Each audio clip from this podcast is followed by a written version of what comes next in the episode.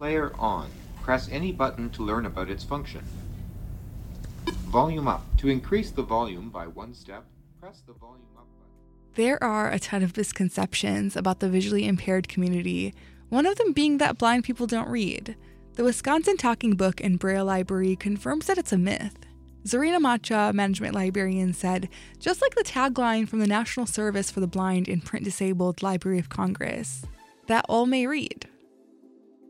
Why do you think that not many people know that Milwaukee has a Braille and talking book library? You know, I think it's because they have to have that disability or they know of the resources if they are helping, you know, their family members or loved ones. Yeah, and I'm sure that the floating myth that visually impaired folks don't read adds on to it.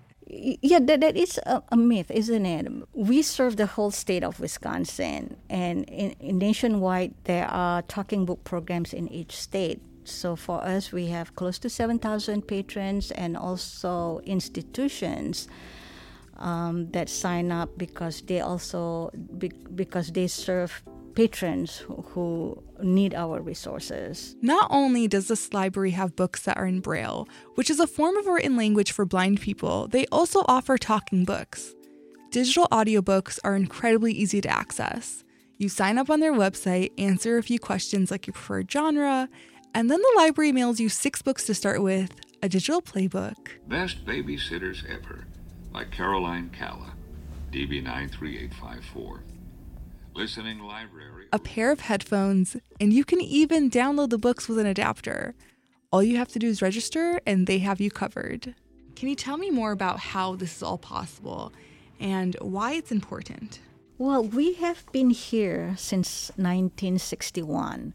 So this is uh, our 60 year anniversary in uh, this fall in conjunction with the um, B- Blindness Awareness Month this October. We are a regional network library of the National Library Service for the Blind and Print Disabled of the Library of Congress. We provide reading materials for the blind, for the visually impaired, people who have permanent or temporary disability, physical disability, and also reading disability.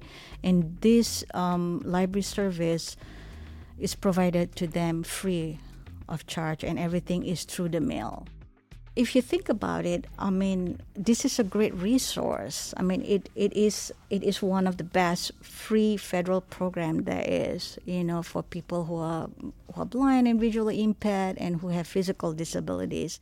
This is one of the reasons why I love libraries so much, providing services that are accessible to everyone. To think that there are only 55 libraries nationwide that offer these services and our city has one of them means that regardless if you have visual or physical limitations, you can still seek adventure that comes from reading a book.